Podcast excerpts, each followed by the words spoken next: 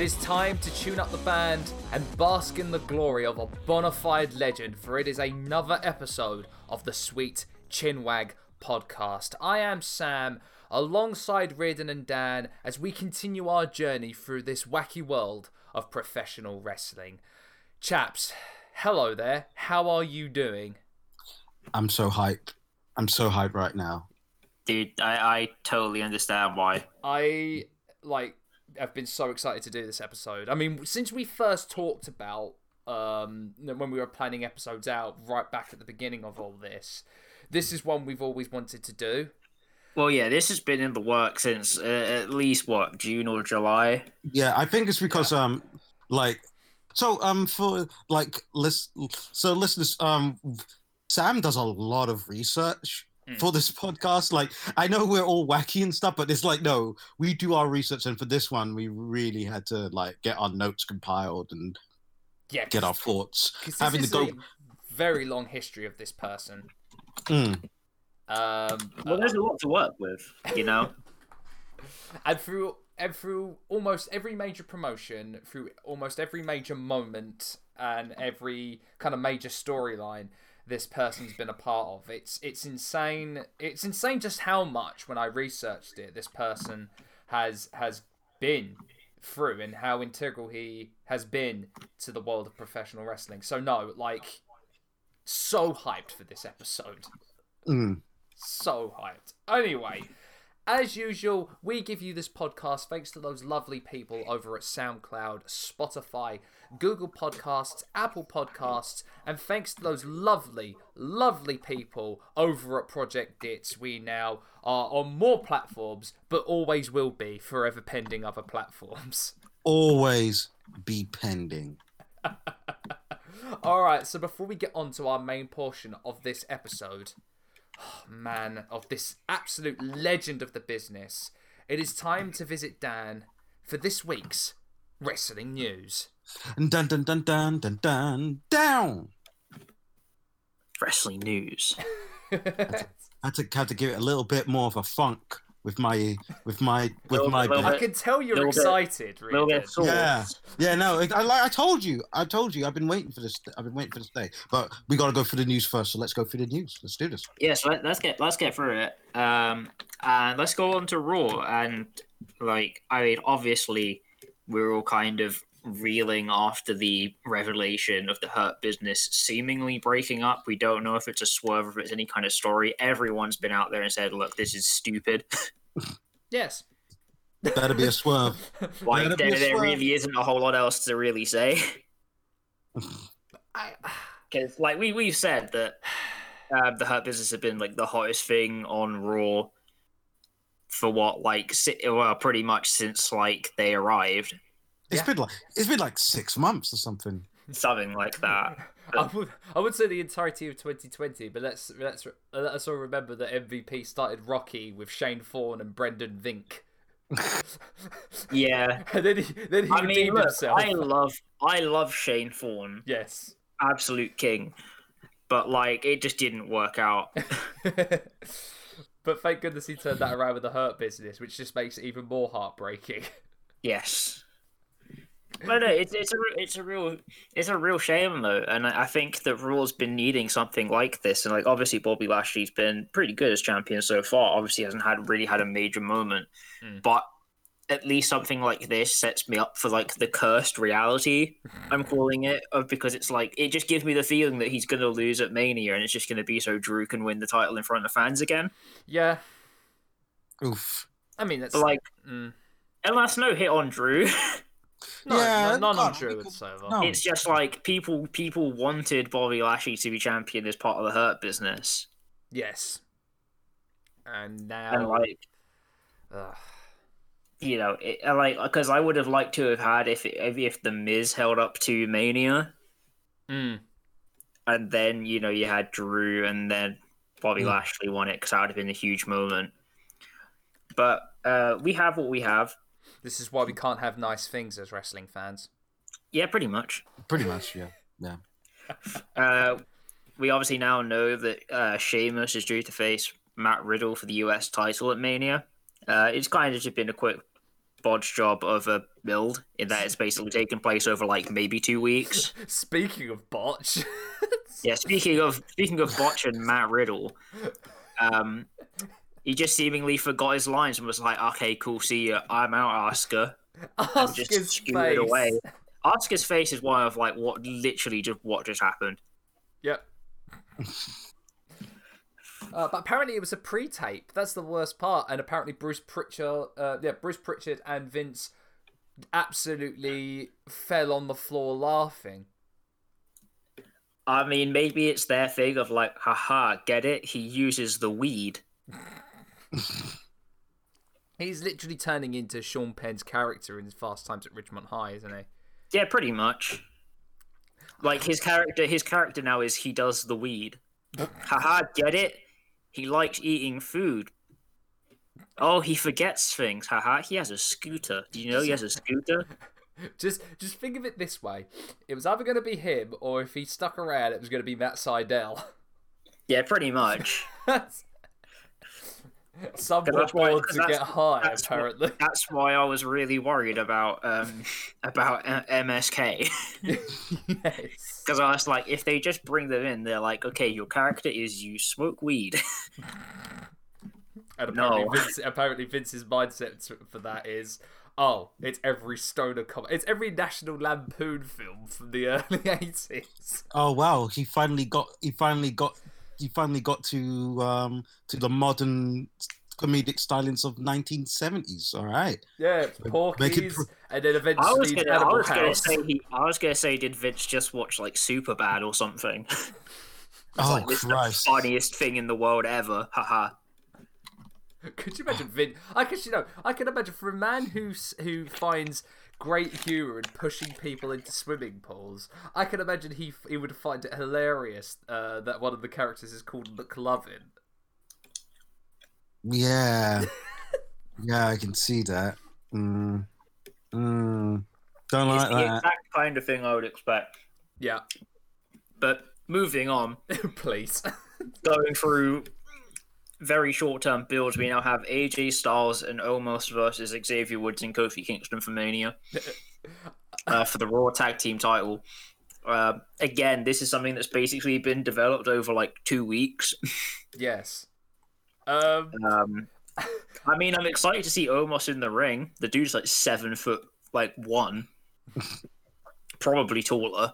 And let's Hmm. hoping that uh, let's hoping that a big guy that's very uh, that looks very very intimidating, uh, just doesn't end up being another giant Gonzalez. Because the Well, world doesn't need another giant Gonzalez. It doesn't need another giant Gonzalez. There's been exactly one of them, and that's enough. But Oh yeah, then there's the Great Khali. genuinely though my biggest my biggest worry though and this probably sounds stupid is i'm really worried that he'll have bad gear it's going to make him look stupid yeah. and he doesn't need that because they made him look so good with the suits Yes. Mm. like they got the fit on point but now i'm just like oh he's going to have gear now and like if they go for like the diesel style gear i'm okay with it Yeah. I, I- yeah. like, I if they so. give if they give him the singlet it, it's a wrap because I know he's because I know he said like in that little uh, segment uh, a week or so back about his favorite wrestler being Andre the Giant. Don't don't take that literally, please. I'm just worried. but hey, either way, there should be some good moments out of it because it has AJ Styles in it. That is very true. Um, the Fiend appeared and was on a swing with Alexa Bliss. As you do.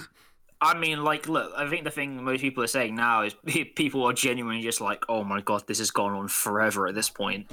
Yeah, I'm shocked that Alexa Bliss has stayed with the Fiend this long.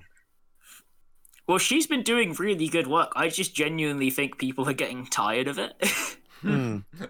Again, this is why we can't have nice things as wrestling. There's like there's loads of really really cool ideas, but it's also just like and like Alexa Bliss has been pretty fantastic in the role. Yes. It, it's just a lot of people are like, oh, this again. Hmm. Uh, yeah, kind of surprised. Kind of, kind of surprised they haven't just like, if not like Alexa Bliss, at least just the Fiend just not being on TV, just being there for in a, as a presence because Alexa Bliss is there, and then he comes back and it's like, oh, Yeah. oh shit, he's back. Oh no. Yeah, I, w- I thought it was weird that they did the return at Fastlane, but I guess probably for them it was like we can't justify putting the Ra- a Randy Orton match on last. Mm. Because basically his feud has been with Alexa Bliss, and I don't think they're going to do a, an intergender main event just for the sake of a gimmick. I mean, you know, it is possible, but like True. I don't, I, I wouldn't, I wouldn't see them doing it. Mm. I'm just hoping by by Mania that Randy forgoes his bad uh, uh, digestive problem with licorice. Yeah, dude, that that treacle though hits you hard. Um, yeah, but then finally, uh, as we get into it, uh, Baron Corbin appeared on Raw and is working with Bobby Lashley, maybe. what a weird concept. So it's, uh, Um, from one good thing to uh, Uh, remind to, Baron this is Corbin your, uh, this is your uh, often reminder that um, the brand split is apparently a thing. oh yeah. Um, Yeah. Um, and it came after basically they were just like, okay, Drew, Matt, Drew, yeah, just go and beat Ricochet and Mustafa Ali, um, and then we'll just have you get attacked from behind. I wish I knew, yeah. but I mean, I I don't know what they're gonna do with this because realistically, the places it le- it lends them to are, I guess, either Baron Corbin is coming to Raw, or someone's going to SmackDown, or someone from SmackDown wants like Bobby Lashley to be champion. He needs a new recruit for his round table. but hey, who am I to say? Yeah. Oh god. Uh, moving on next though to NXT, uh, I have to say first off, just give a shout out to the like the gauntlet elimination battle royale thing yes. because Mm. that was pretty great. That was booked pretty well for a battle royal. Yeah, no, genuinely booked pretty well. Um, so we now know. Well, we now know that we're getting obviously uh, Pete Dunne versus Kushida for um for night one of Takeover. Yes, please. Inject that into my veins. Yes. uh, and then we have our people who are set for the. I think it's like just like a six man match Yes. Um uh, to decide who then faces Johnny Gargano on night two of NXT Stand and Deliver. you know what? I'll say this now. I, I, I ever since, ever since that match and his, his uh, the aftermath of that uh, battle royal, part of me really actually does want to see LA Knight versus Johnny Gargano at night two. Well, I think that's the obvious choice. Like it's the like as in it's the one that makes sense. Mm. Because it's someone new, it's someone that mixes up the division a bit, and it's someone who's already got, um, because they could pretty easily pivot that into him and Bronson Reed because they've already had a match and they've already kind of made the point out of those two. Mm. Um, and as I've said before, I think the great thing of it is that Dexter Lumis doesn't need a title. Mm. He didn't even need to wrestle with the battle royal. I mean, yeah, he did also just stand in the corner menacingly, which I'm here for I because like here if, for that. if they sell him as being scary, then like people being like, I don't want to go near him. I'll just let him vibe in the corner over there. but um, yeah, no, I think the, the the great thing of that is they can just have him as like an ever present threat. Yes. Um, and I think someone like LA Knight would be good to then set up someone else Mm. if you then want to have it. If you then want to have LA Knight, you know, going for um, you know, the NXT title. Yeah. I mean, I'm still depending on how you want maintaining. to pivot it. I'm still maintaining one day that Kushida wins the North American Championship. Oh, he should. He absolutely should. Like it, it shouldn't be. It shouldn't be a discussion. Thank you. Someone agrees with me. yeah. No, because like what?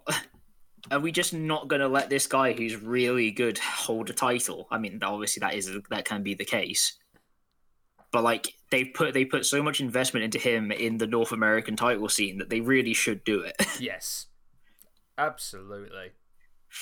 Uh, we also, yeah, we also had uh, Santos Escobar versus Tyler Breeze, which was a pretty good, pretty good match. I don't know why they made it a title match, Mm.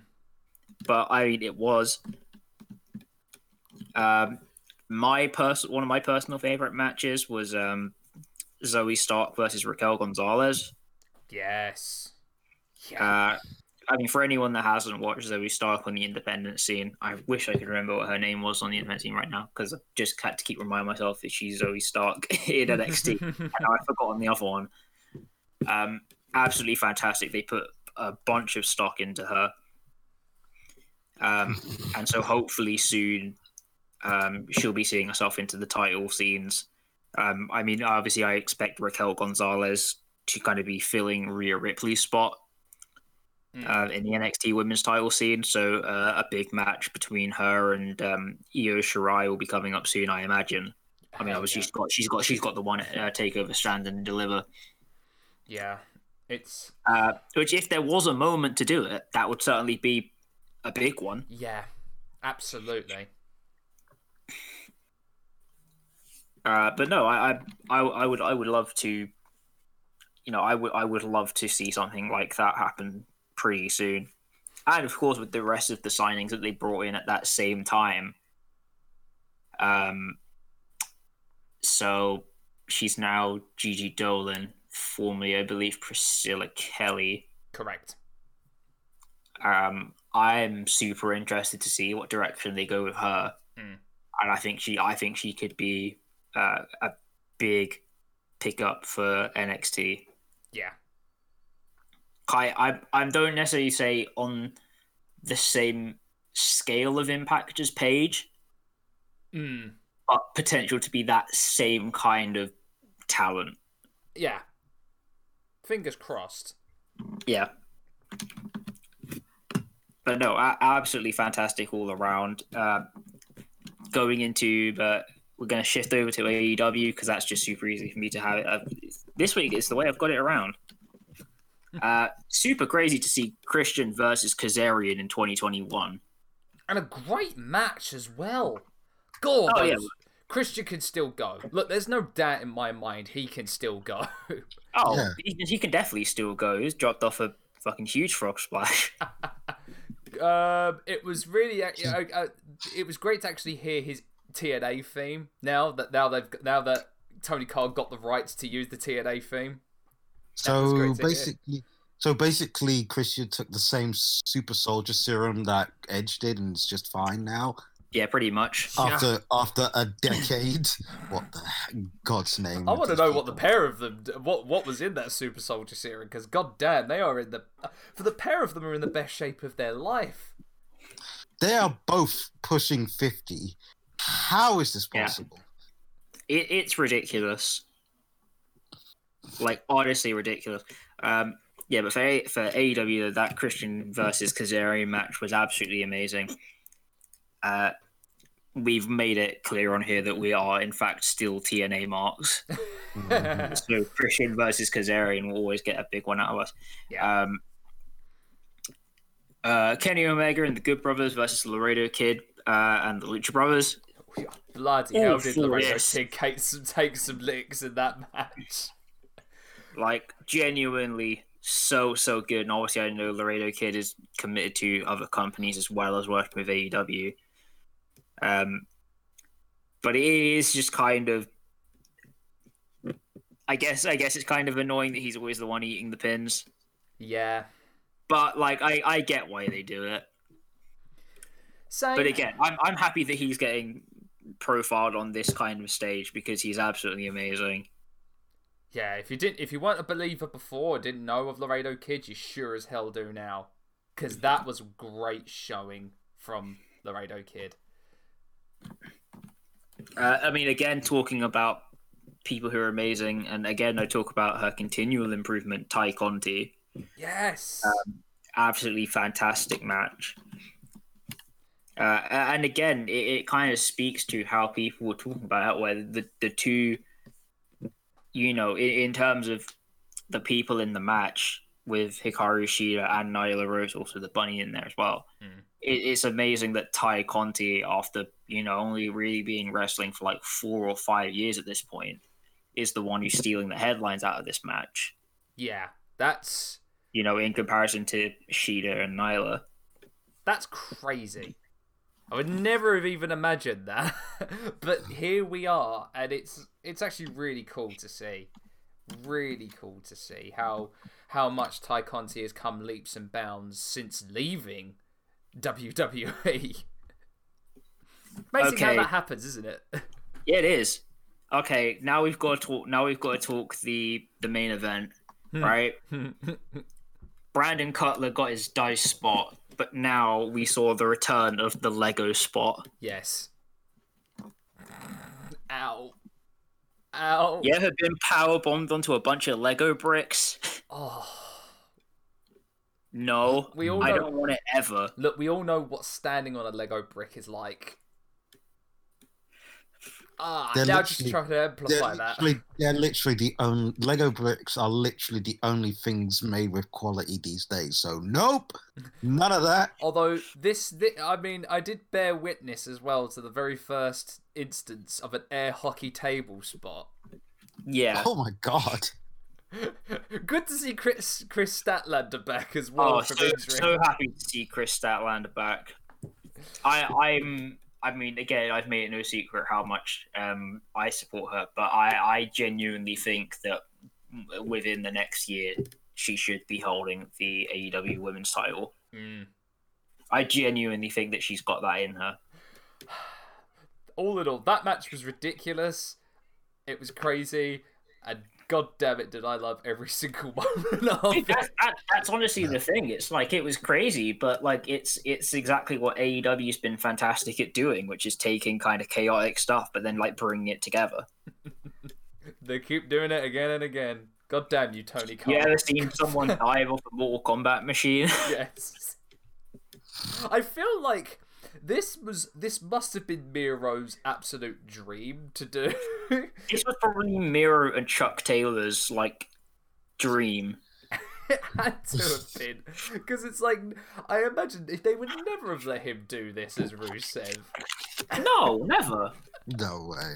No way. in God's green earth are they letting him do that. But I like with that said though, like a fantastic match, and with Miro, it's it's so it has been so nice to see that it looks like he's genuinely enjoying wrestling again. Yeah. Because ultimately, that's the most important thing I think for each talent that is in a major promotion is that if you are enjoying it, that's the ultimate good thing. Um, and I'm so pleased to see a lot of these guys in the major promotions having fun. Mm. Oh, but then again, I just, you know, more Orange Cassidy as well, please. what is what is life but needing more Orange Cassidy? now that he comes out to the Pixies, yes, Yeah, that is true. even more, please. All right. Now we're on to SmackDown. Let's let's let's get the big bit out of the way. Hmm. There was a segment involving Logan Paul. Uh, okay. I have some thoughts, and you might be surprised by these thoughts. For a guest, a celebrity guest on a WWE show, on a TV show, he is definitely one of the better ones. Yeah. It genuinely wasn't an awful segment. I don't believe you. He acted the way a celebrity guest should be acting eh, i- in in a WWE segment, in a segment that he that a celebrity is in. Because look, remember, the president we have is the Ball family, and they were terrible. but then we got, mm-hmm. and I thought, right, it's it's going to be worse now that it's going to have Logan Paul. I was genuinely surprised. he actually did have. He actually really worked well with Sami. Really yeah. well with Sam. actually. I can't believe I'm saying this, Riordan. I don't believe you. Straight up, do not believe. But it You've... ended. It ended well. Uh, at least it ended with like Logan Paul. Like Sami showed off the trailer for his documentary. Yeah. Logan Paul was like, eh, "It's it's okay. I mean, it was quite fun." And he gets turned around, uh, and then Sami gets turned around, has a stunner, and Logan Paul's like, mm, "I'm out of here. Nope, this this, this, this is nothing to do with me." but it will do because he's at WrestleMania now. yeah. Right. I'm calling it right now. All right. Logan Paul in Sami Zayn's corner and KSI in Kevin Owens' corner. Please no. Please, Please no. Fuck no. I don't need this. I don't need this. Me neither. Shit. But you know what Vince is like in celebrities. I hate that you brought that idea into the world. I fucking hate it. Well, it could okay. have been worse. It could have been Jake Paul. I'm gonna punch you. it could have been, it could have been worse. It could have been the Apollo Crews and Big E promo. Oh Jesus, not the Apollo Crews promo. Yeah, it was pretty bad. Um, so uh, it's kind of hard to describe, but basically their match at Mania now has a stipulation, which, uh, and I quote, a Nigerian drum fight I don't know what that means or what I, it entails. You know what it reminds me of? I'm not all right. Shout out to Johnny and the guys at Deadlock, but it did remind me when he said that. Is that it reminded me of the Yappapi strap match? Yappapi number one. What the fuck is that? Have you not heard of the Yappapi strap uh, promo? I, am saying, I'm saying, I'm saying that as well as a Nigerian drum match where I want to fucking I w- if I want to beat someone with a fucking belt for even thinking about that. All I'm saying, what a lot of people brought up, and I'm gonna, I, I guess we have to bring it up, is that Apollo Crews's uh, newfound Nigerian accent. Well, we've mentioned that before, though. Mm. A lot of people brought it up and thought it was actually terrible. I for say for his character, it works. It's just the promo he was given was terrible. Yeah. That's like pretty much the most of it. It's like no, as a character and as, a, as an idea, I'm, I'm here for it. But like the things he's being asked to do and say, I'm like, I don't know, Chief. It would have been funny if he just said it was a Nigerian spear fight. So the first one who gets impaled wins the match. I mean, look, I'm just saying, I'm kind of here for that if they want to go that route. I killed a guy with a trident. Yeah, you Apollo, you should uh, you should hide for a while. You know, the authorities are probably going to be wanting to find you. Um, going on though, next, um, the women's tag titles continue to be endlessly endlessly confusing. I'll never understand them or what is actually happening now. Uh, so I'm guessing the big rumor coming out with this is there's going to be a four-way tag match for the titles at Mania. Yeah, see, the problem is that they did that once and it worked, and now they're like, we can do this again. Oh, God, no. Because uh, I mean, again, apparently the brand split just isn't a thing. Yeah, because um, in came Mandy and Rose had... and Dana Brooke. Then then Lana and Naomi appeared. oh yeah, they're known as Ravishing Glow. I forgot that they were called Ravishing Glow. I mean, it's not the worst. It's not, not the worst. I mean, Guns Theoret- theoretically, we still don't. I mean, I think I think they're just called Shay Naya. like, I think that's just what their tag team name is. I mean, admittedly, though, Dana Brooke and Mandy Rose do have quite a cool name in Guns and Roses, so. Yeah, that makes sense. That's good. yeah. That's not bad at all. I, I, I commend the creative person for doing that one. But, hey, what do I know? what do any of us know of a pokey wrestling podcast? Yeah. about booking for Mania? Um, and then just finally, we had uh, Daniel Bryan versus Jey Uso. I think like this is probably the third time they've done this on SmackDown, but like compared to Raw, not in consecutive weeks. But yet they still managed to knock it out of the park each time. Yeah, they were still they were still pretty good.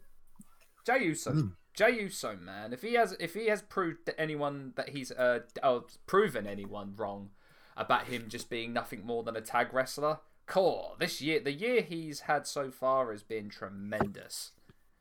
I, I don't think anyone with sense can just call him just a tag just a tag team wrestler, and that's a big thing of quotes anyway. But to, like like as if tag team wrestling is somehow easy. Yeah, Yeah. but uh, great setup with this one with Brian attacking Edge and Roman at the end of this, which I guess will lead into I guess the go home SmackDown being Roman getting his revenge on Edge and Brian. So everyone's everyone's got everyone's got a point.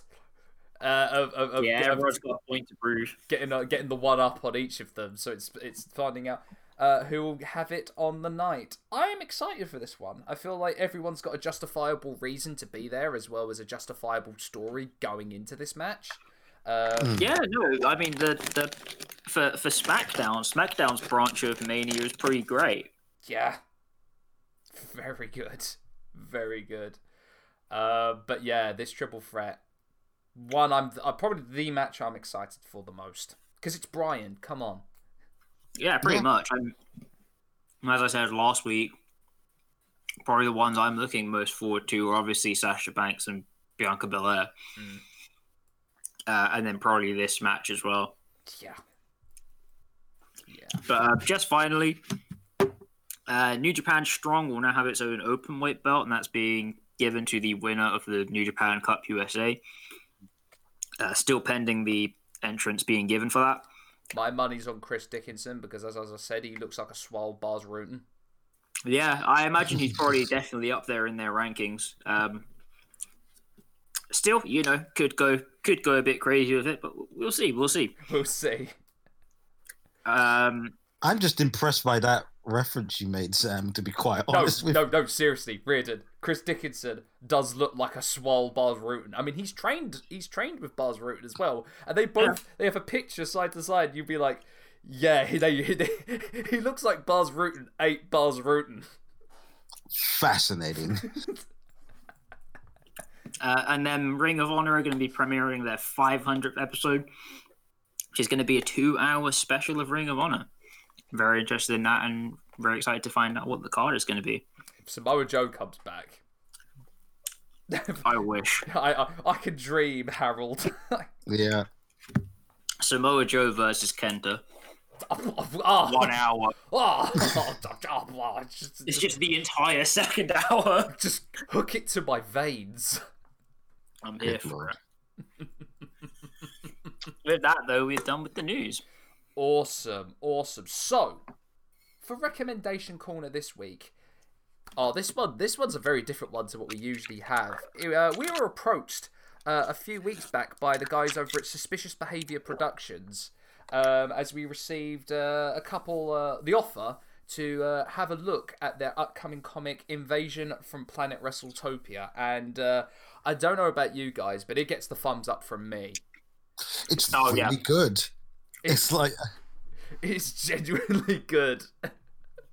so so good. A great throwback to to the to the uh, to the 80s style of wrestling and the artwork as well. Props to the artists and the colorists because it is mwah, right up there. So good, so so good. So yeah, uh, it's safe to say it gets the Sweet Chinwag podcast seal of approval. yeah, yeah.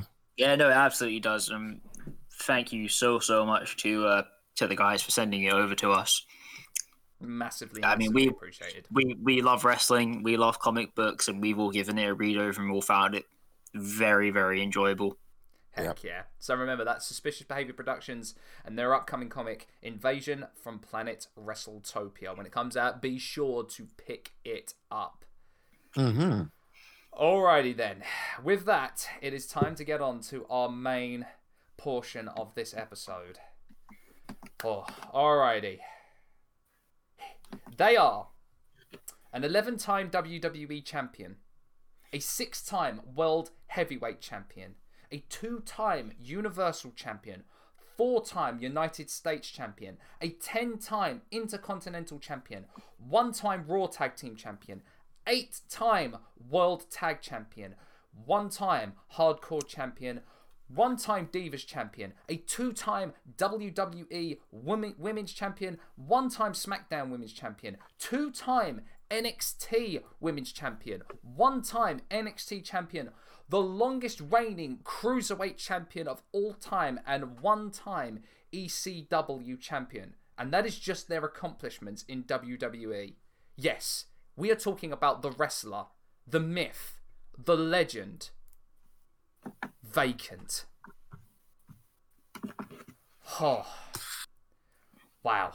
This Just this wrestler's accomplishments, man, and I'm so looking forward to talking about Vacant like you would not believe. Just you know, laying it all right there on the line just shows just how credible a wrestler Vacant is. yeah, Like I, I didn't quite realize just how many they had, yep. And through but there it is. every weight class and and and and transcending um gender divisions as well. Just Yeah, it's it's it's it's incredible and it's it's such a funny not funny but it's such an interesting way that vacant started out so we have to set the clock back all the way to 1913 nineteen for wow. He's I did. Jeez, he's been around for a while. far too long Yeah. some would say but i think not long enough I, I mean, I know Well, that. I know, I know. Obviously, some people talk about how you know multiple people have taken up the mantle of vacant. I you don't. know, That's that's a conspiracy theory. Yeah. that's a But, conspiracy um, theory. Full on. you know.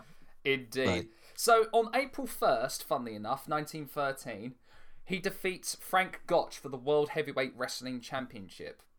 He wouldn't receive that title again until 1946 upon defeating Jim Londos, and wouldn't Yes, I- receive his next heavyweight championship until April 1968, where he defeated the spoiler for the World Class Championship Wrestling Heavyweight Championship. Yeah, I believe. I believe the reason he had to drop the they had to drop the title due to the Second World War. You know, to you know fight fight fight. Oh, absolutely, Hitler. absolutely. So you know, he Yeah, fought, yeah. fought, You fought know. for the country, fought, fought, fought for the world, fought for the free world. fought for the free world, and we always we pay respect the, uh, to to the uh, the man, the myth, the legend that is vacant during that Mm. time.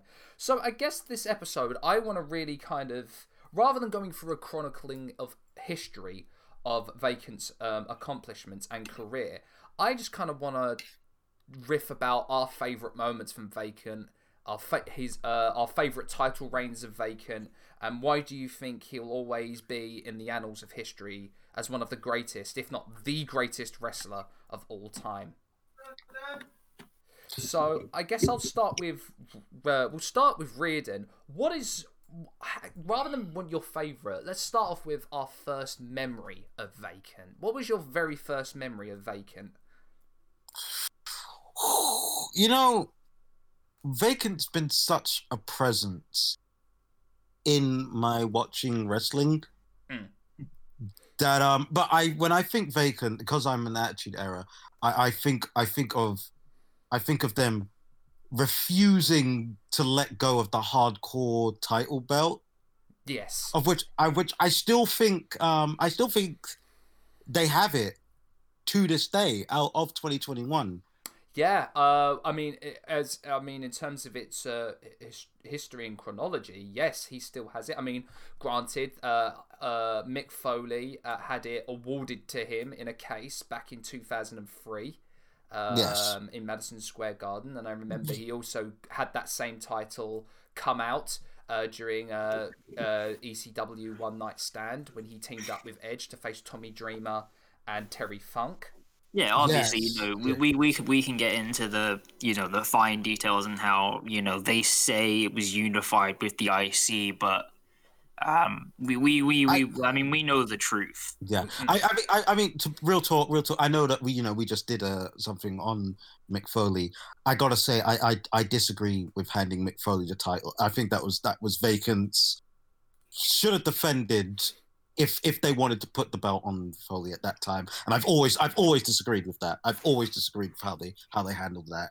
Yeah, no, uh, I I agree with you on that one. Um, my first memory of Vacant uh was two two uh memories that kind of happened uh they kind of happened out of order so the first memory i ever had of vacant was uh was around the just around the beginning of uh, of uh, 2000 uh, i was watching wcw and unfortunately um bret hart had suffered uh, a, a horrible horrible uh, injury which meant he had to retire but fortunately for vacant he was able to win the title off of bret hart and have a uh, have a one day reign with that championship um, after uh, Chris Benoit defeated him for the title.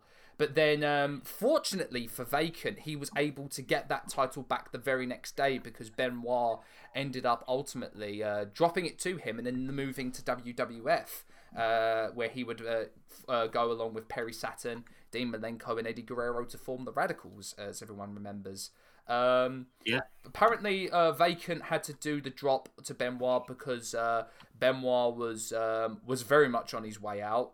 Uh, he was, and that they were using that as a bargaining chip to let him stay in WCW. But Benoit was like, "No, goodbye, see you." Still, I'll, I'll take my one uh, my one WCW championship, and uh, and then go home to WWF. No, that's fair. I mean, I I, I do think they Vacant maybe s- stayed a little bit too. Vacant has a um. I've I've seen like throughout throughout their career that I think Vacant has a bad habit at staying with certain companies for too long, and I think they definitely stayed with WCW too long. Yeah. Well, I yeah. we'll so obviously into- the we'll uh, into the- Ken's yeah the. WCW run was arguably legendary, but kind of for the wrong reasons. Mm. Absolutely, absolutely. I, I imagine we'll, we will get onto that because that's that is definitely one of my uh, my absolute favorite moment of Vacants. But another moment of mine, as I said, this gets out of order. It Was like shortly after. I remember going back and watching ECW, old ECW, uh, when they were known as Eastern Championship Wrestling, and I remember Vacant being in the tournament to crown the new NWA World Heavyweight Champion in August of 1994. He was defeated by Shane Douglas, but then straight after that tournament, after Shane Douglas had won the NWA Championship, he uh, he uh, threw the NWA Heavyweight Championship down, declared himself ECW Champion, and Vacant was once again the NWA World Heavyweight Champion. Um, I felt like that was a very wasted tournament. I felt like you could have at least put the Yeah. title, kept the title on vacant, or at least given it to Too Cold Scorpio.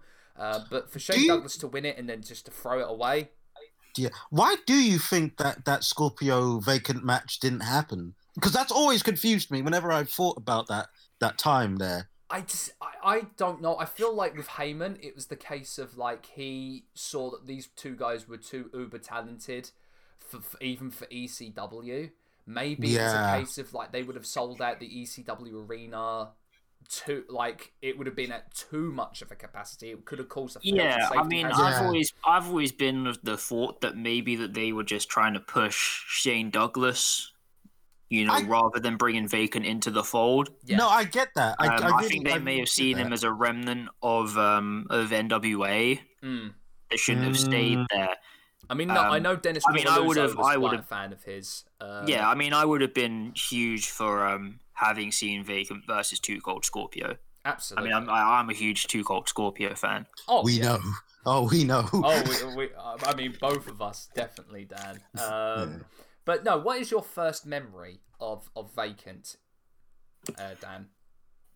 Yeah, so I wouldn't be able to say, um, you know, 100% for certain. I want to say probably around the same as you, probably WCW. Mm.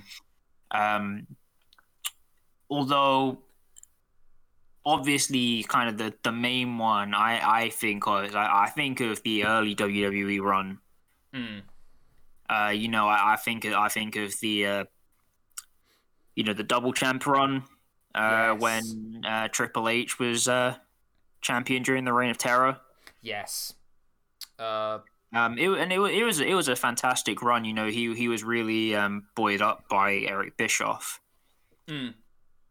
Was- Um, I I thought it was going to be a it was going to be a massive struggle. I felt like they were going to go with the like there was only going to be kind of like three main champions on Raw at that time. It would have just been Triple H. Uh, at that time, it would have been Christian and Chris Jericho as tag champions, and and have Vacant as the kind of like the mid tier champion holding all of that gold. It was Yeah, it was. It, I think for a lot of people, it was a weird decision. Um, you know, on reflection, I look at it and I, I wonder why they kind of consolidated the mid card so much. Mm, But you know, honestly, when when we're talking about it, I, I mean, I think a big thing that people always put against Vacant um, to kind of discredit him is uh, it- it's a habit of lot, lots of title runs, but they're very short.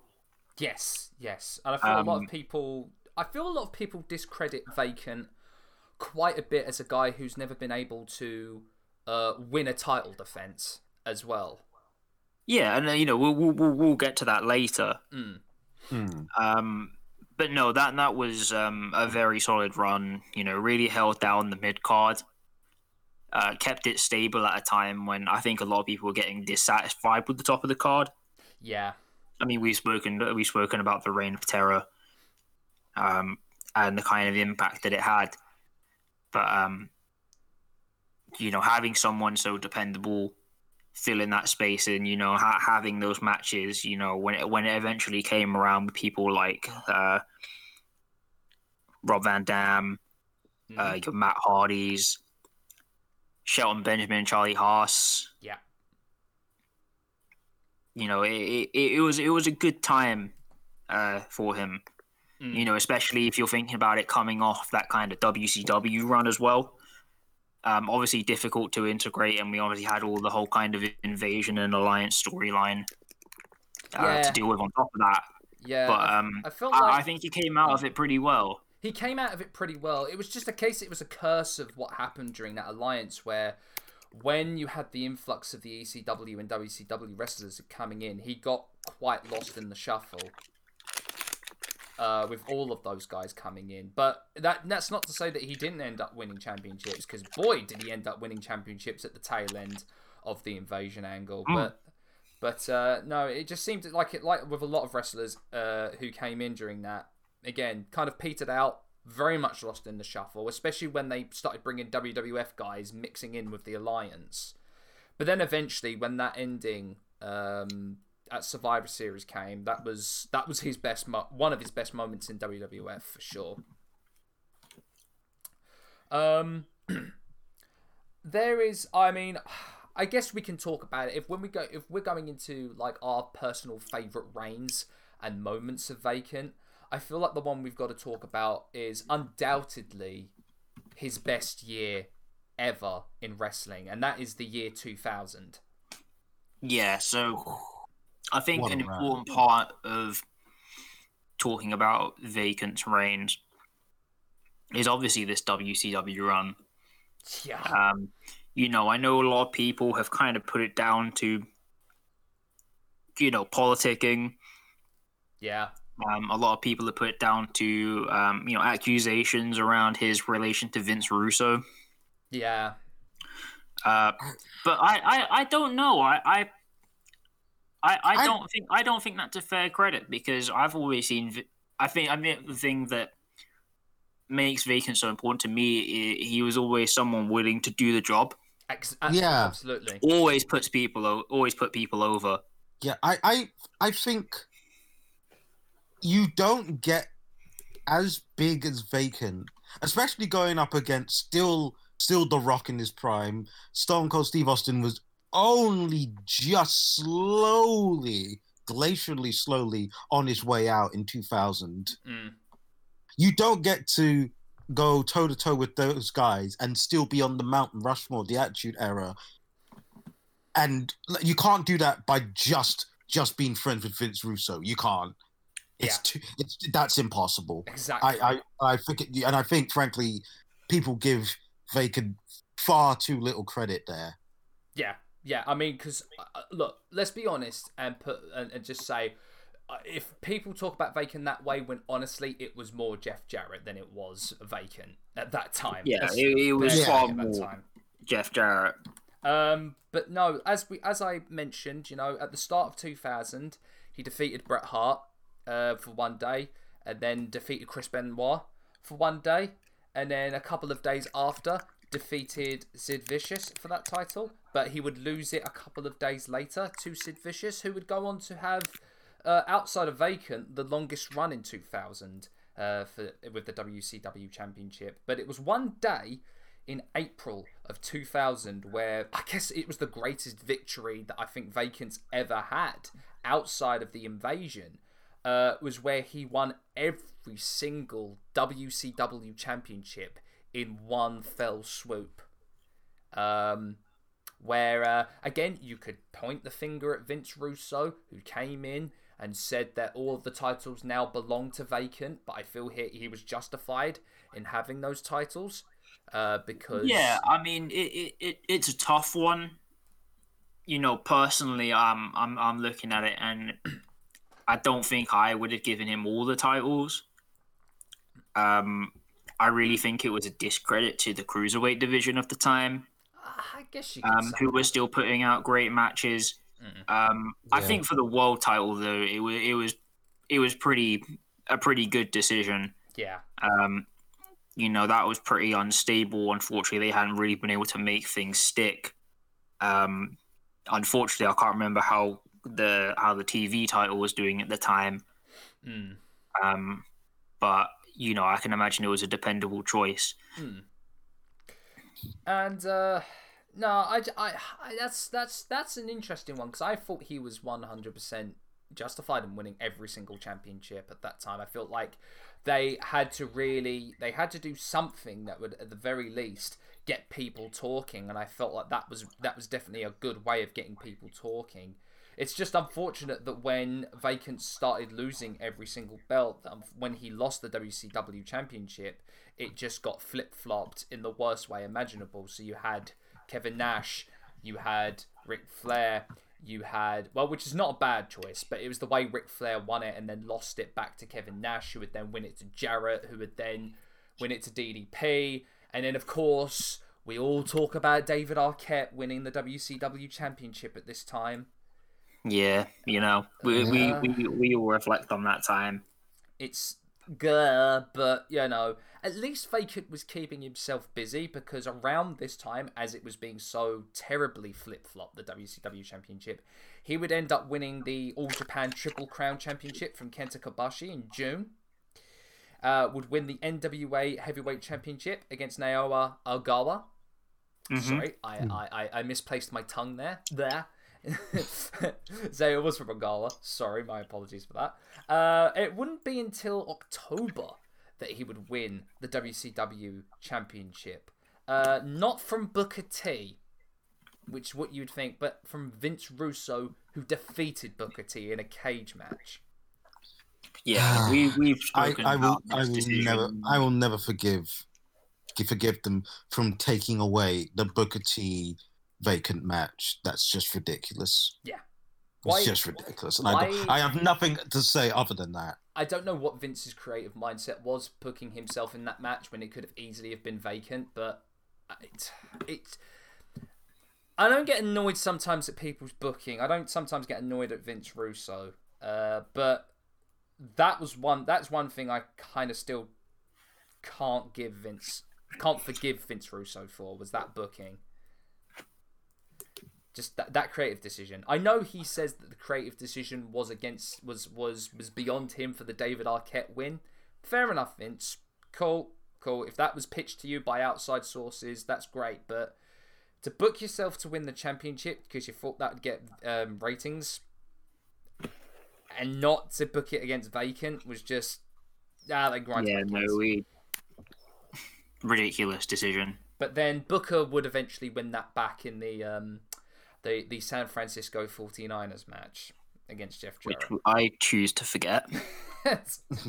His uh, Vacant's last championship in 2000 would be in October, a few days after that championship win against Vince Russo, uh, when he uh, won the IWGP Heavyweight Championship against uh, Kensuke Sasaki. And thus caps off his year 2000, which again, you know, I don't think go needs to go understated or overstated as one of the best years of his entire career, spanning Yeah, I mean- eight. Well, at this point now, eight decades Eight decades, man. must be over that at this point now. Oh yeah, it's probably coming up on nine. What do you Um, think? What do you think? Um, do you think that um, that's one of one of these wrestling promotions have got to give Vacant like a celebratory match? Surely, surely, right? That's got to Yeah, be on the card Obviously, somewhere. obviously, it depends. You know, you're you're thinking about who, you know, like a like a testimonial kind of thing. Yeah. Mm, Um, it, it's hard to say, really. I mean, personally, if I was thinking about anyone that I would want to have, that I want him to have it with, Mm. personally, I feel like it should be within NWA. Mm. mm, Um, you know, they have the rich history and relationship. You know, obviously WCW isn't around anymore. yeah. That is true. Ah. Man, that is a question I will come back to. Um, but I wanted to talk, as I said, as we're getting on to favourite moments uh, and favourite championship reigns. Uh, Riordan, what is, or what is, or what are some of your favourite championship reigns and moments from Vacant's long storied career? Um, God, there's so many. There's so many. So, yeah. Uh you have to go back to me. Go back to me because I I do have a few, but I just go back to me. And Yeah, I'll, I can, I'll I can, one. I, I, I can, I can pick up. Absolutely, go for it. Yeah, so for now, um, I'll stay. I'll stay within the US. Mm. Um, obviously, a little bit later, I want to go on to some different territories as well. Yeah. But um, much like we said, you know, often one of the discredits that's put against Vacant is, um, you know, the habit of short, stunted title reigns. Mm. Mm. But then I, I go back to it, and you know, I, I, I think about it, and I feel like we've got to mention Vacant's time and impact. Oh, Yes. without question. Yes, yes, yes. because yes. you know within that time span i'm looking at uh, like 2013 and, and 2010 Mm. you know two two reigns a combined six seven months Yeah, and, uh, and let's n let us not forget that his he got his start uh, way back in 2007 uh, in TNA Yeah. when he won the NWA World Championship from Christian Cage. Um, and Yeah. he would hold on to that title for quite a while actually because uh, that would have been the time where the Vacant took the NWA title and it was never seen on TNA again. So much so that TNA actually had to create uh, new uh, championships for their promotion. Uh, yeah so they they then brought out the t i believe it was the tna world heavyweight championship Yes. Yes. uh, at the time but um no so you know obviously obviously we're looking at it and then we had vacant winning over rob van dam uh, august 2010 on episode of impact Yeah. uh, holding that belt all the way up to october Mm. Um, unfortunately, uh, lo- unfortunately, losing in a four-way match between uh, Vacant, Jeff Hardy, Kurt Angle, and Mr. Anderson. Ah, yes. yeah, good But, match uh, though. It Good was match. a good match. Yeah, it, wa- it was a it was a very good match. Um, and then that 2013 run um, after uh, AJ Styles had contract disputes Ah, uh, with yes. TNA management. Uh, and then that was a hold from October all the way through to December, where uh, unfortunately uh, he lost to Jeff Hardy. He lost to Magnus, uh, and a match Yes. was uh, Jeff Hardy in it. Yes. Uh, Um, and it, it was it was a real shame because you know, uh, again, I go back to that point of dependability. You Mm. know, we're looking at someone that was holding these titles in times where really no one knew what was going on. mm. Yeah. Um. An interesting time his career in TNA, especially when it came as as you get a little bit closer to um, present day.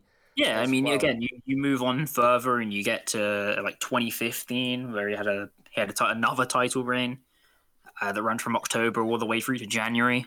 Mm.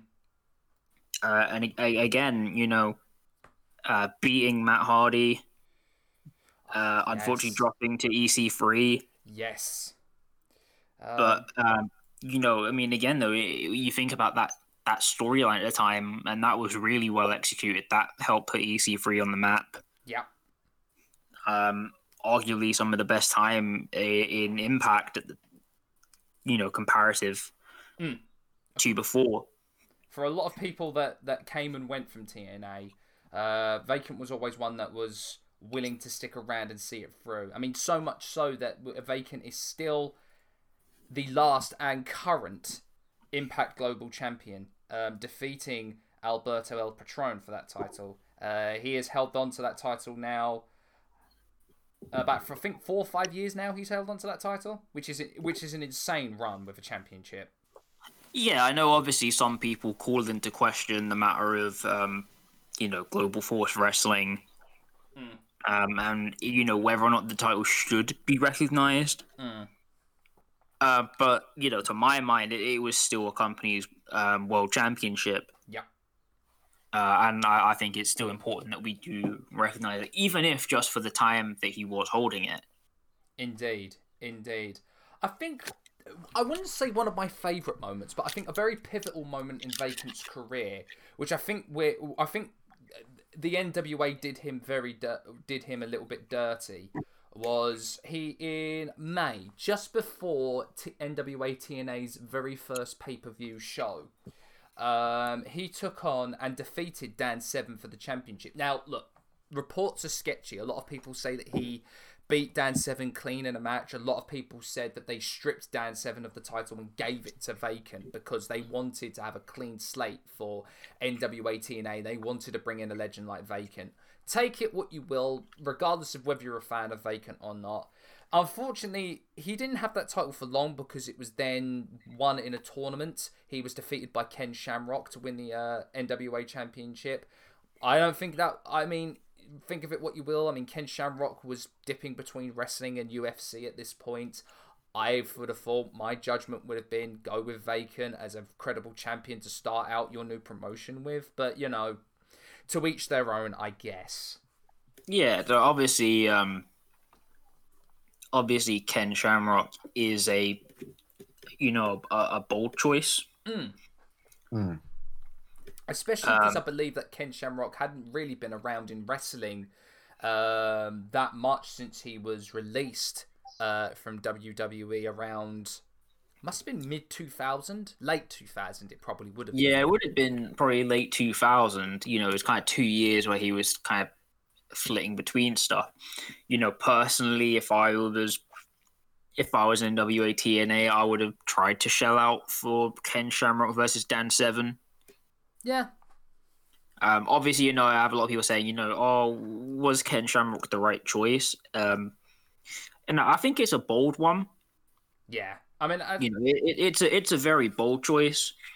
Um, you know, I, I look to his his IC runs, and you know, I, I kind of say a similar thing with Ken Shamrock around that I do D'Lo, where I say, Mm. you know, if we weren't in a time of you know Rocks and Austins and Triple H's and Shawn Michaels kind of arguably at their peak, mm.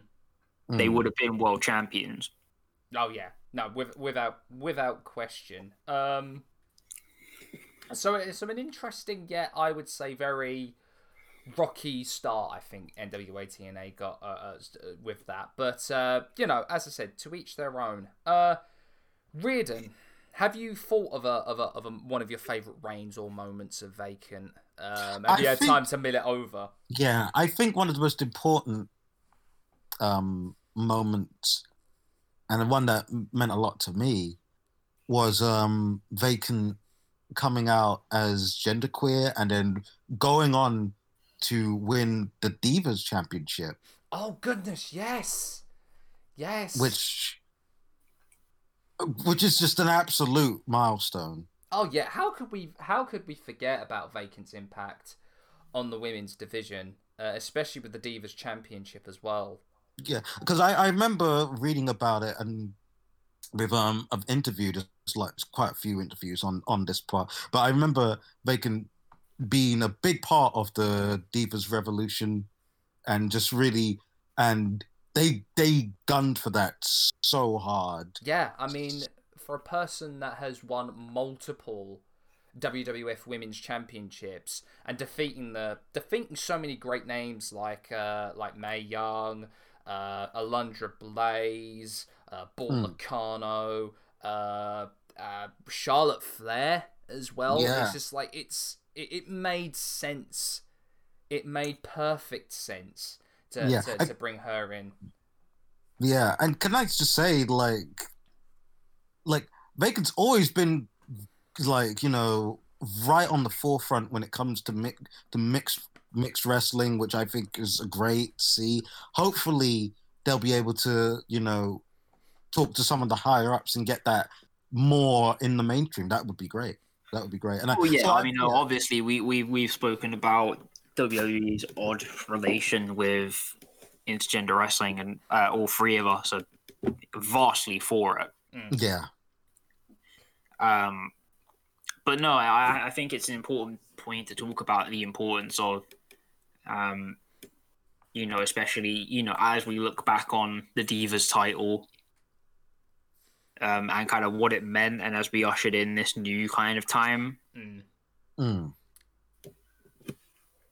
It's uh, it's it's you could definitely tell uh, in in regards to that that uh that Vacant definitely wasn't doing the booking for Randy Orton and Alexa Bliss in this current storyline. I think it would be. I think they would definitely put a lot more effort into that for sure. yeah, absolutely. Um, Absolutely. I mean, talking of modern day WWE, we I mean, I guess we can bring up. I, I, love bringing this little factoid up because, of course, Adam Pearce was was for one time in the early 2010s quite the reputable NWA World Champion, but of course, uh, Vacant had him in his sights and defeated him for the NWA World Championship. Now, now, granted, this was the time when the NWA Championship wasn't really as popular as it was. It was kind of seen as a joke because it was being flip flopped around guys like, uh, like Adam Pearce who weren't that well known. Uh, Rob Conway. Uh, trying to hold on to the career that he had, you know, given that he had Conway heat from that weird Randy Newman song that he came out to in WWE. Thank you Um, for reminding me of that. Colt Cabana, of course, held it for a little bit of uh, a while as well at this time.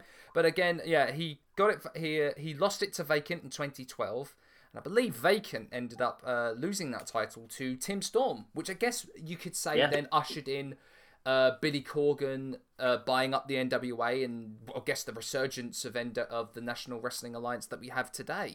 Um, I'd say Yeah. a lot of that is due to Vacant's uh, title win against Adam Yeah. Pearce. you know, when, when we're talking about you know name recognition, I think Vacant is up there. Yeah, Um, and you know, we, we, we're looking we're looking at it in you know this this kind of context now, but for the NWA, it was obviously huge. You know, Vacant taking time working the independents.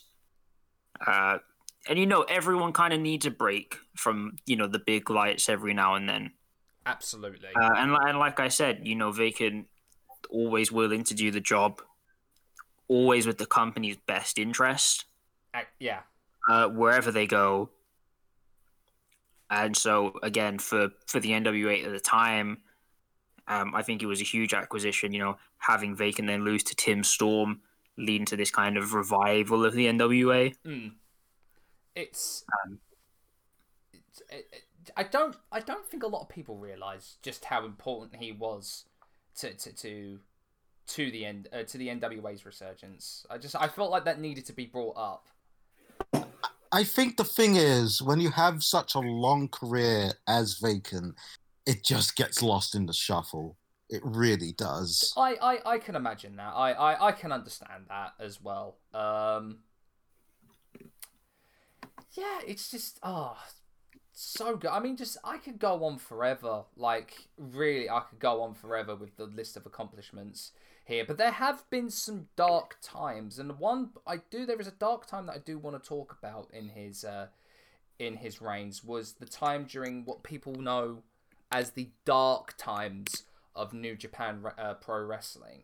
um, where he would win the IWGP Heavyweight Championship in not the greatest fashion, uh, mostly due to, I guess, you know, Inoki uh, trying to fully embrace Inokiism. I believe even va- he tried to get Vacant to compete on behalf of IWGP in New Japan uh, in Pride FC. Uh, because I know he usually got guys like Shinsuke Nakamura, Yuji Nagata to try and go up against guys like Mirko Cro Cop and and, and Vanderlei Silva. I believe his match against um, Fedor Emelianenko ended in a no contest because uh, because Yeah. both of them uh, both of them knocked each other out at the same time. Um, Yeah, I mean, we've obviously spoken a little bit about Inokiism and kind of the, you know, the impact of the time. Yeah. Uh, but one, two that really stick out for me in terms of his IWGP heavyweight reigns was when he defeated Bob Sapp uh, to become IWGP champion. Um, well, I mean, what's what's this say about Bob Sapp? Uh, former MMA, I guess you could say former MMA mainstay. Uh, the guy who played Switowski in the longest uh, yard remake.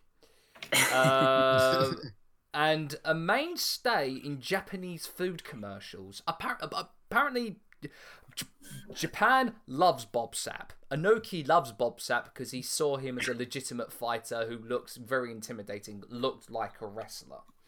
So that's why he kept him around. The second one I want to talk about is Brock Lesnar. Now, there's a lot about Brock Lesnar's um, heavyweight reign and his defeat to Vacant that is a lot called into question. Now, at this time, I believe around 2006, when Brock Lesnar was champion and had this match with Vacant to win the uh, IWGP Heavyweight Championship, Inoki was slowly being moved out, I guess, of New Japan. Well, yeah, so Inoki obviously was getting deeper and deeper into Inokiism, as we would expect from the man. And slowly and ever so surely, uh, Inoki ended up kind of being out of New Japan. And through this, he ended up creating his own World uh, Heavyweight Championship. I believe it might have been the. I want to say it was the Inoki Genome. Yeah, it was Uh, it was IGF, which then uh, became ISM. Indeed. And Brock Lesnar flip flopped between those, and so did Vacant. So when it came to the New Japan and the IWGP heavyweight match, there was a little bit of uncertainty going into it. Um, but ultimately, of course, Vacant came with the win, and he is listed now as an IWGP heavyweight champion, uh, losing that title to Kurt Angle. Uh, when Kurt Angle went on that absolute, he tried to think he could one up Vacant better and became champion of all the belts. So at that time, if you don't know that time in TNA, there was a time, a moment in time where Kurt Angle was the TNA World Champion, TNA X Division, Tag Team, and IWGP Heavyweight Champion. Yeah, it was not. That was. I mean, I don't even know if that would have been Perk Angle time. Would I mean it would have been because it was his TNA run, but oh gosh. Oh no, it God. would have been because that was all. I think that was all. That was all pre main event Mafia and all that, wasn't it? I believe so. It- Main event Mafia was like 2010, 11. yeah. It, I, mu- yeah, it must. Yeah. I'm That's, I'm just I'm just thinking right now. That's like four years prior. but uh, no, that's that is uh, something that definitely gets brought up because I feel like with with the good you have to bring the bad, and there's a good, there is a balance of Vacant's title reigns and his career. Uh, one that uh, I felt like that definitely had to be brought up. Uh, one yeah, that- well, I mean, I mean, definitely. Um, one thing I've always said is I, I personally never felt like New Japan have treated Vacant as fairly as they should. Mm, You know, they're they're they're very harsh on handing over their titles to him. Yeah, I think um, I think that's just a cultural thing of how Japanese wrestling has developed, honestly, and I, and I, I don't know if that's something that they can can really go over. I You know No, I mean? no, I, I don't, I don't, I don't think it's um, you know, much that can be contested. I mean, realistically, you know, we're thinking about his last title run was 2009, uh, before the start of that kind of independent run. Yeah. Um, I feel I was gonna say, and I, I, I, I would say that it's not Japan that are only guilty to this because I, I, I feel like the his cruiserweight title run started off terribly. Just being handed the title after they said, I don't think we think Hornswoggle's a credible enough champion for the Cruiserweight Championship. I mean, you'd already kind of demolished the, any meaning that that belt had had, and then you just give it to Vacant. And, but at least he gave it some credibility and a lot of notoriety because a lot of people were clamoring to see Vacant come back and have a very good run with that title. He went on for that Well, title. yeah, obviously, you know, 10 we, we, we years, I talk think he had about that title. Yeah, I mean, we, we talk about the kind of um, the modern cruiserweight revival, Mm. um, and I, I think a big part of that is obviously people often grew up on uh, you know watching SmackDown with with the cruiserweights. Yeah. Uh, being shown to be just as good. You know, we spoke previously in our episode about cruiserweights about um, how Gregory Helms, uh, you know, was so easily due to take that step up into the main event, and it just Yeah. kind of never really materialized. Yeah. Um, and you know, the people they had in that cruiserweight division were all top level. Oh gosh, yeah. Um, and obviously, you know, we had the end with Hornswoggle, and then Vacant just kind of being given the title because like, eh, we don't really care, we'll just give it to you. Um, you know, in this time, that love for the cruiserweight division that was then missing Mm. kind of started to come back. It, it was slow. Obviously, it took it took until uh, it would have been 2015 that we had the cruiserweight classic. Yeah, I mean, I, I, I still, oh gosh, one of my favorite matches was the. Uh, I still talk about this day. Two of them from that tournament actually was the triple threat between him, Johnny Gargano, and Tommaso Ciampa. Um, that really started that. That really, he was the reason that feud between Gargano and Ciampa started. Yeah, people Yeah, I forget mean- I that, don't they? Yeah, They really do. Yeah, I mean, personally, I'm more I'm more a fan of, um, of the end. You know, um, him versus Gran Metalik, yes. and, oh, and yeah. sorry, and TJP. Sorry, So, no, no, no. Yeah, that, that that's true. No, Um, that that, yeah, that I'm- I'm- great as well. I'm I'm personally more for that one. Mm. Um, you know, obviously the, the decision's the decision, yeah, exactly. But you know he, he he did eventually come through, get that reign uh, later on. Unfortunately, it was on it was through 205 live. It was, and it was against, I believe it was against Enzo Amore as well, which was a. yeah, It unfortunately. wasn't a great match against Enzo, but at that time, I don't think Enzo was as good as he possibly could have been. I mean, I'll I'll be here and say they should have never split up Enzo Amore and Big Cass, but I also just don't like Indeed. Enzo Amore anymore. Indeed. I mean, even though everyone, I, I, we talk about this final, even though everyone wanted Vacant versus uh, ZSJ versus Kota Ibushi, we were all. Yeah, I mean, clamoring obviously, yeah. obviously, everyone wanted that match. You know, But I get Uh, out of the unfor- three unfortunately, of those, you know, given given the nature of um, how the title was being awarded and what it was for, yeah. uh, unfortunately, we couldn't get that. Yeah, out of the three of them, it's interesting to know that Vacant was the only one that signed with WWE out of the three of those. Uh, Yeah, I think it's interesting. Out of those three, obviously, TJP and Gran Metalik have ended up signing as well. Mm, Um, and you know the, the the those two haven't really as fared as well. Obviously, you know we can talk about the difficulty with 205 live and its kind of relation to everything else. Oh gosh, yeah. Yes, we can. Um,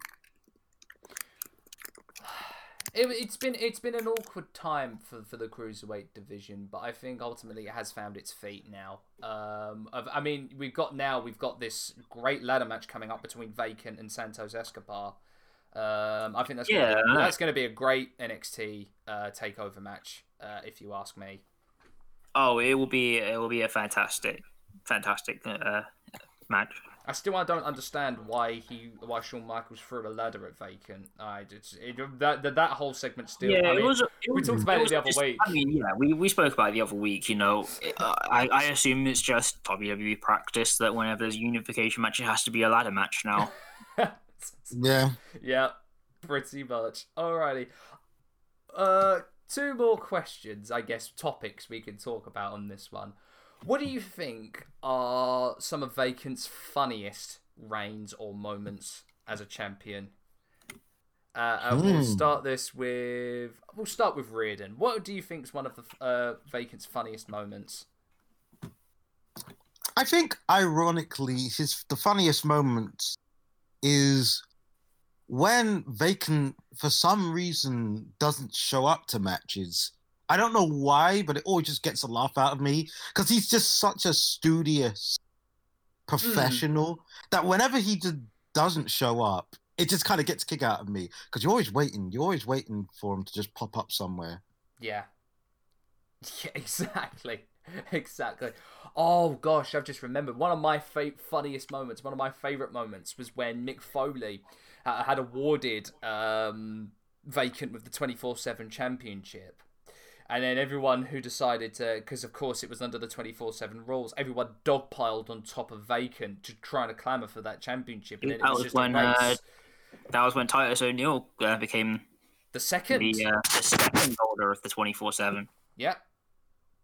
Yeah, oh, that that that made me laugh. Not only because of how awful the twenty four seven championship still looks. Oh, it, it still looks like a, a weird vinyl record. oh, It- oh, Oh God, yeah, you're right. a weird vinyl record pasted on like a WBC boxing belt. but no, you know, fair play. You know, give it, give what you take with Vacant. He'll take any championship at any time. Uh, but no, that was one of my funny, funniest moments. It's like just the, the, the massive dog pile on top of Vacant, and then eventually having Titus O'Neil run with the title, and eventually R-Truth getting there at the end of the night. But you know, Yeah. Yeah, His baby. but you know, he's still having very consistent reigns with that. You know, he's been having quite the rivalry with R-Truth, Akira Tozawa, and Bad Bunny. So we'll see what happens there. Yeah, we'll see how that we'll see how that goes. Obviously, you know, I think personally, R-Truth is is the one true holder. Yes. I will have our vacant reign one day, I promise you. Yeah, we will. We will. Dan, what is one of your favourite reigns or moments from Vacant? Uh, yeah. So I'll I'll take it aside a little, uh, just for a little bit, because I think what I think one thing that people unfortunately forget. Uh, I don't know whether or not this is necessarily kind of through the fault of other people, or maybe just because they don't pay as much attention to it. But I, I do want to talk about Vacant's time in Mexico Ah, yes. uh, because while he isn't as storied uh, down south of the border, Mm. um, Hmm. I, I think it's I think it's really important to you know recognize the kind of impact that he has had. Mm. So we're I mean I, I think the obviously the, the the biggest thing to start with is that he's held tight they've held titles in CMLL um, and AAA. I believe as well that I've, uh, his gimmick down there was of the uh, of the uh, the faceless luchador El Vacante, wasn't it? Uh, I believe I believe so. You know I, they had to change it up for AAA. Yes, yes, yes. but um, you know we're we're looking at a five-time CMLL World Heavyweight Champion, two-time AAA Mega Champion. Um, and like you know we're we're talking we're talking about that being huge, but you know we're looking at a uh, going on an almost uh, five-month run in 1992. Oh uh, gosh, yes. Cien Caras, who who ended up leaving to go to AAA Mm. um, after losing uh, losing to Black Magic in Mexico City in uh, November of '92. Yes. But um, the the one I really want to go to is uh, 2015. Uh, vacant being uh, Alberto El Patron for the AAA Mega title. I remember It was a this. run that went from November 2015 to March 2016. Yes. Huge run, Huge run at the time. and it's difficult. It's difficult to really put into the context. I believe this run was. I mean, the match was so was left such an impact on Alberto El Patron that he actually had to leave and go to the. WWE. Yeah, and that's that's the thing. It's you know twice this has happened where he has beaten someone and then they've just left the company. Yeah. Um, but also, you know, that was uh, a huge run. You know, completely dominant over AAA. Mm. Uh, ended up put, you know, came through, put over El Texano Jr., Yes. Uh, who then went into a fantastic rivalry with Johnny Mundo. Oh yes, that that that is a, that is a good rivalry. Actually, that is really good. And then like you look you look back on it again, and then like even the little bit, you know, even a little bit before that, making another brief appearance in CMLL for 2017, Mm-hmm. uh, and then another just short run um, after beating Marco Corleone. Ah yes, the former Mark Jindrak, actually, I believe. Uh, yes, former Mark Jindrak, um, who again then after beating him left CMLL, yeah. ended up dropping it to Ultimo Guerrero at, um, in in October 2018, who now still holds it. Mm-hmm. But again, I, I think people just kind of forget the kind of reach, you know, working multiple styles, Mm. The kind of range of that, and also clearly the impact that he's had on, on the Mexican scene. Absolutely. Uh, You know, two times beating champions in two different decades and then making them leave companies. That's when you know you you are a you are a serious player in the world of wrestling when you can do that to, to You know, we're, we're, we're, talk, we're talking serious dominance here. And like I said, you know, winning CMLL, winning in AAA. Mm. And that's without even going into the undercard titles as well. We're Oh, talking gosh, top yes. championships here. Yeah, it's true. Yes, if memory serves me correct as well, I believe he may still be uh, holder of the uh, well of, of of Lucha Underground's titles as well. At this moment Uh, yeah, time, I so, think, so, so currently, yeah, he uh, he would be. Yeah, I because I don't know if it's been made official yet, but the rumor going around that he has been awarded the Lucha Underground Championship as well as the Gift of the Gods Championship as well. Well, yeah. So obviously, you know, we we're here, and Lucha Underground still technically exists. Mm. Obviously, you know, the the company hasn't hasn't done recordings and and such. but um, as far as we know, the company still does exist. So uh, I I believe we should still recognize the titles. Yes, indeed, absolutely. yeah, no, I mean, as as as you go on to the other bit that you said about the the funniest moments, I mean, I have to say, throwing the pie at Kevin Owens. Oh my... It was a small moment. yes. It was a small moment, but um, you know, I, I personally found that um, I personally found that incredibly funny. Um, but I guess for funniest moments, the one I the thing I'd like to bring up was always his hab that was always the habit of uh, tripping up Lillian Garcia. Oh God, goodness, yeah, and JBL. He also did it to JBL a number of times. Yeah, he also did it to JBL, but I just always remember, you know, the two of them coming down to do the, you know, Lillian would go down to do the ring announcing, and then Vacant would kind of just, you know, chill at the commentary booth. Yeah. Uh, and just every every couple times, you know, stick a leg out, trip Lillian over. It was pretty funny to me at the time. Still kind of sticks with me now. Oh gosh, all this remembers me. Uh, all the all of this uh, has reminded me of some of those really funny moments that he does. Do you remember the time where he managed to uh, slip Batista over after Mark Henry pushed him off the apron? Yes. It was a weird thing that he kind of tumbled, but then you saw Vacant get on all fours, and then Batista just went tripped right over him. I also remember the time he knocked Randy Orton off of the announce table, but his leg got caught in one of the holes where the monitors are, and so he pushed Orton further off, and then the table came down with him. God, that was so so goddamn bad. I also remember that John Cena gave him one hell of a clothesline, but Vacant ducked, and then Cena just ate shit on the mat. Yeah. He he's got good reflexes, Vacant. He's got really damn has. good reflexes. I also remember a time. I think it was uh, it was 2002. It was a ladder match between Eddie Guerrero and Rob Van Dam, and then Eddie Guerrero gets up on the ladder. And credit where credit's due to Eddie, he didn't realize that Vacant had head into the ring and was pushing the ladder. Quick as a cat, Eddie get lands straight on his feet as he was on the top of the ladder and proceeds to beat the shit out of Vacant. Yeah. I mean I mean to be honest, Vacant kind of deserved that one. He did deserved- deserve that one, yeah, because he didn't he did he did not p- plan that ahead that. of That time. was yeah, that that was that was slightly unnecessary. But hey. Okie doke. So I guess uh, before we head off, one little quick question, and then we'll get to the final question. What do you Hmm. think of Vacant's current reign as NXT Tag Team Champion?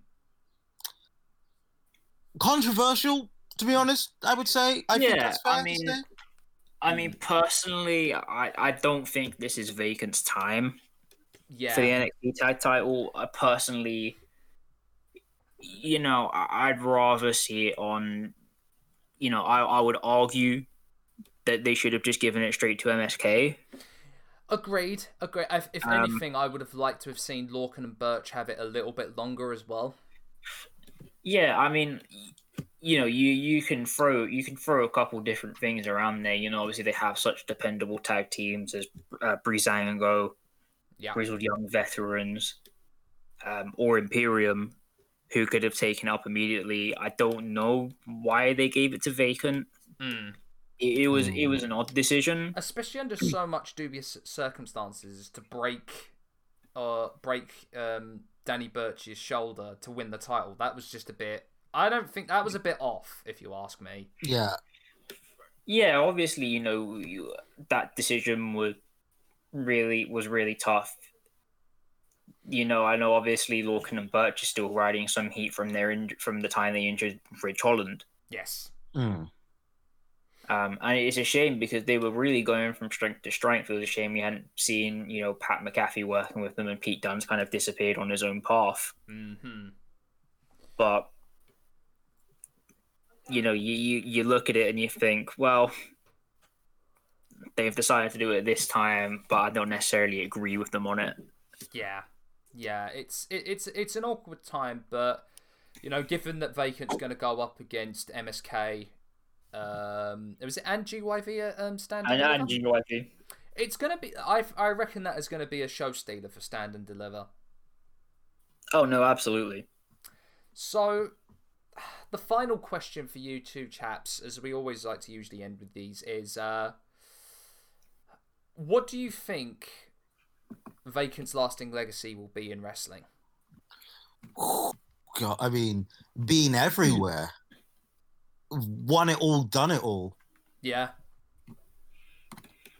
I, I, I think, I, but I think, um, I think Vacant's legacy that's most important is him as just being that one person that everyone like. This is a this is a man who's like this is a person who's you know taught the Undertaker everything that he knows and Mm.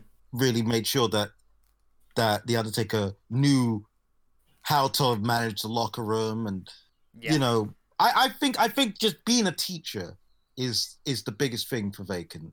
I mean, you pick a name, he's pretty much helped them and mentored them in wrestling. Like yeah, every name. Like I, you say Undertaker, I think of guys like Austin, Rock, uh, going to Japan, Masahiro Chono, uh, the the Four Pillars of Heaven, uh, Minoru Suzuki, uh, gosh, you know, even down like to El Santo and the Blue Demon in Mexico. Like this guy's reach is seemingly infinite and has touched so many lives and been such a positive influence in the world of wrestling.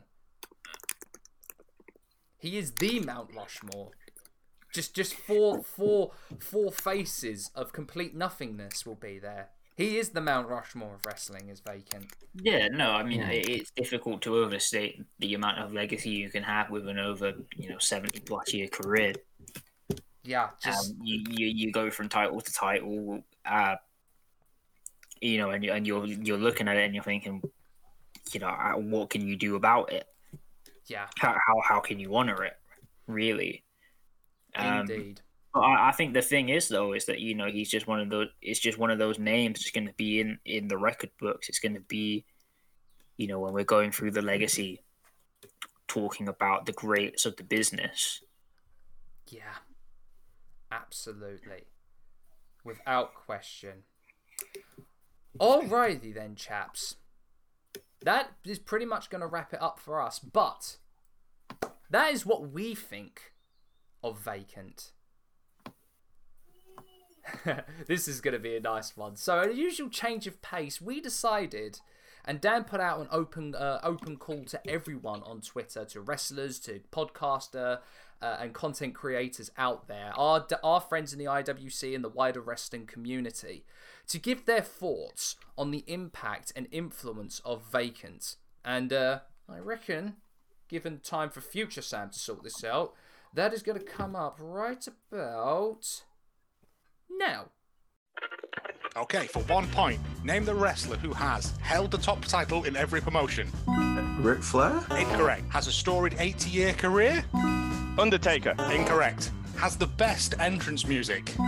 Big Show. Oh, Jesus Christ. This is why we failed at the Christmas quiz, gentlemen. You're all wrong. The answer was, of course. Ace reporter and kick ass wrestler Ricky Dodgerson here. And I have discovered through at least 10 minutes of arduous research that potentially through the genius of time travel, they have one of the longest careers in all of wrestling. Tournaments are held just to face them in the ring. And they're so intimidating that they once made Brock Lesnar make them a sandwich. This is Ace reporter Ricky Dodgerson signing off. Yeah, as I said oftentimes on the Last Minute Wrestling podcast, uh, uh, wrestling is not that big in Italy, but I remember the first time I saw this guy on my TV screen. I was 10 years old and literally the world stopped. And uh, I can pretty much say that is why I started this podcast. The Major is prepared for any and all opponents. You've taken out The Undertaker, Edge, Roman Reigns, AJ Styles, Kenta Kobashi, Hiroshi Tanahashi, and even Alberto Del Rio. But the Major is prepared for his chance to take any championship off vacant. Hi, it's the hardest part of the ring from the Apron Bump podcast, and oof, I mean, what, what is there to even say about about this individual? I mean, when I was, you know, asked to give my thoughts on the current TNA Global Champion, I mean, there was just a uh, a potpourri of thoughts that entered my mind, a uh, a a bukkake of thoughts, if you will, of uh, just just accolades upon accolades, moments in time that will live forever. Just a storybook career by this entity. I mean, from the time they came into to WWF and just swiftly beat Andre the Giant like it was nothing. Then they've gone on to have a such a renowned career. World championships, tag championships. Honestly, I I don't know what to say that hasn't been said already. Truly a once in generation talent. And when we go back into the annals of history, we're always going to see this individual as a true pioneer of what it means to be a professional wrestler.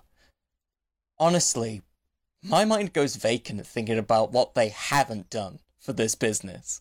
Hello, listeners of the Sweet Chinwag podcast. If you don't know me, I'm the professional wrestling manager and advocate that rules the waves of this vast podcast ocean. That's right, if you want your career to go places, if you want to get to the top and stay there, if you want to be the tower of power, too sweet to be sour, there is only one man you call, and that is me, Prince Arjun of the Drawing Heat podcast. My buddies Sam, Riordan, and Dan have asked for my opinion on a wrestler. You may not think of this wrestler as the greatest, but he has victory after victory for over a century. Hulk Hogan, John Cena, Macho Man, Randy Orton, Ric Flair, you name him, this man has beaten them. WCW, WWE, ECW, AEW, MSW, MAW, WOW, WAP. It doesn't matter which promotion you're talking about, this man has been there and conquered that. And if you ask me, that's the exact kind of guy I'd kill to represent. And that man is vacant. Women's championships, European championships. Hell, they've even become multi multi sport champions, beating George St. Pierre in the UFC. The list goes on and on. Every single, you talk about Grand Slam champions, Triple Crown champions. There's not even a term for this person.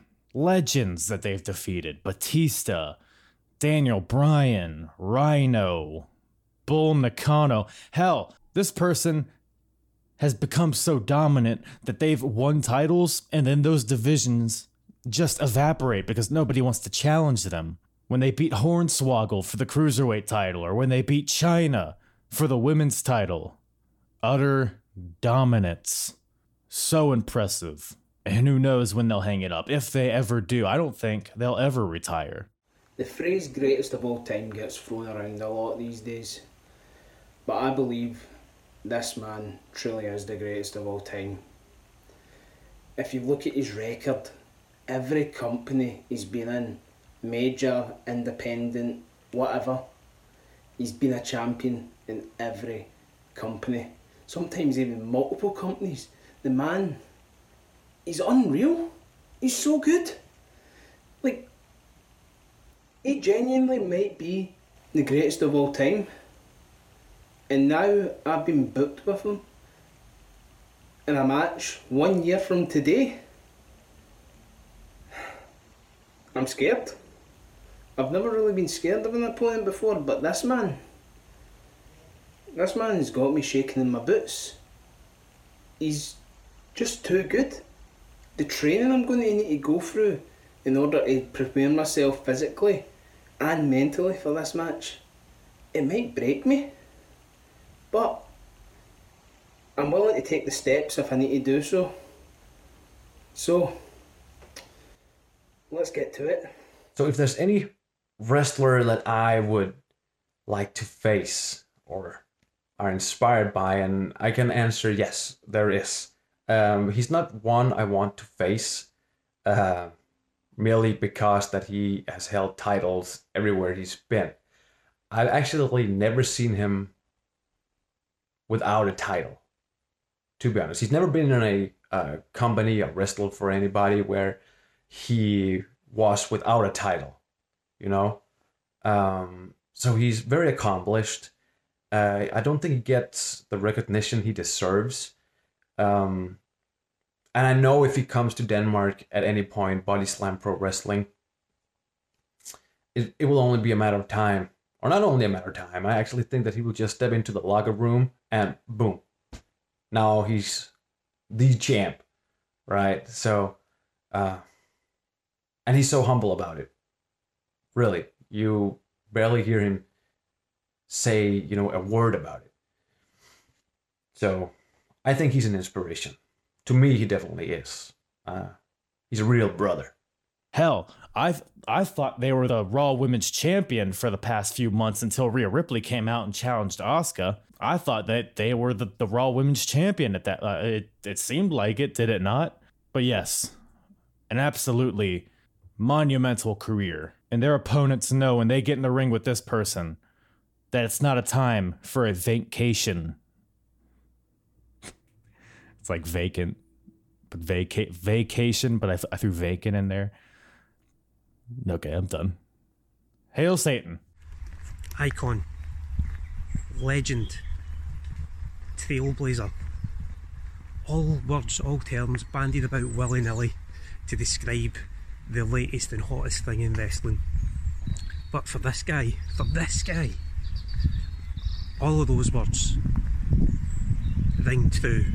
Whether it's on the stick, whether it's on the mat, whether it's on the ropes, whether it's a gesture to the crowd, whether it's a throwaway line mid match.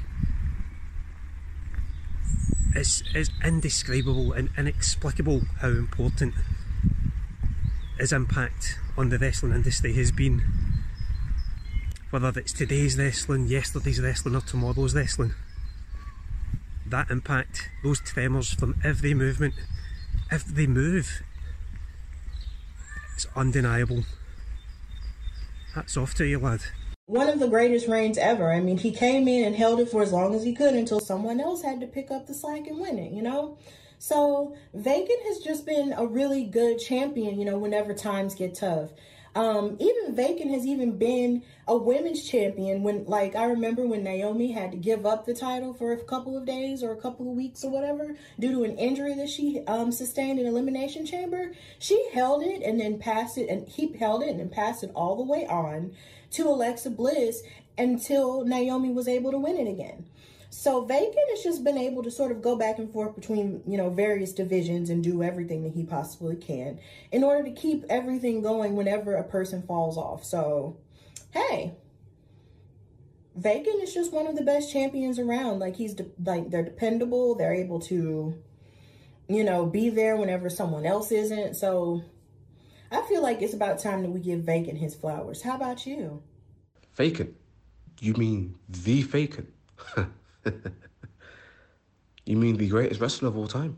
The wrestler who's been world heavyweight champion, WWE champion, so many times that I've lost count. So many times that it's even impossible to think of a number. That is the greatest wrestler in history. In history of any company. Of any company. And the thing is, I don't even believe I could beat him. I don't think I could. And I've beaten every single person I can think of. But Vacant, that guy, I'm scared of him. Genuinely scared of him. Genuinely sends shivers, absolute shivers down my spine every time I have to say his name, say that name, think of him. I just want to cry. Ugh. God, it's too good. Too fucking good. I just want to give a massive shout out to every single person that uh, contributed to that. It's massively, massively appreciated. Uh, the names Yeah, will be, be uh, tagged. they will all be tagged in this, and uh, uh, permitting that I get it all done and uh, out of the way. Uh, you should see the video version of that up on our YouTube channel and on socials around the same time of this upload, or at the very least, probably the next day afterwards.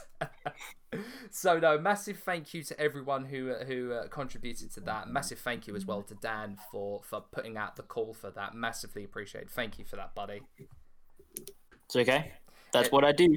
Uh, man, come on! It was going to be easy when we brought up Vacant. Oh, of course, you know. Everyone clamoured to try and be a part of that. Alrighty then. Next episode is going to be our episode all about WrestleMania. Right now, granted, this is probably going to be straight after WrestleMania, but you know, it's it's our WrestleMania episode.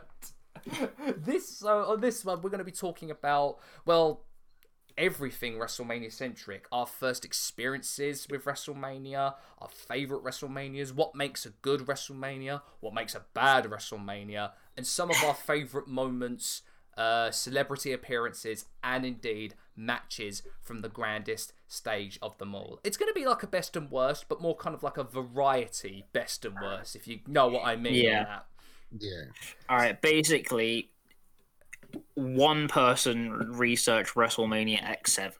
Yes, basically what we're going to do. I'm going to watch the OSW. We need review. variety, please. the OSW review of WrestleMania 17 over and over and over again. Shout out to those Irish lads. Um, alrighty then. All that's left for me to say is that I've been Sam. This has been Dan Riordan. And Vacant? What are you doing here? Oh my goodness, it's an absolute no. pleasure to see you here, sir. I need to end it right. We've been listening to the Sweet Chin Web podcast. We'll see you on the next one. Jesus, Vacant, you could have told me you were coming. It's a joke!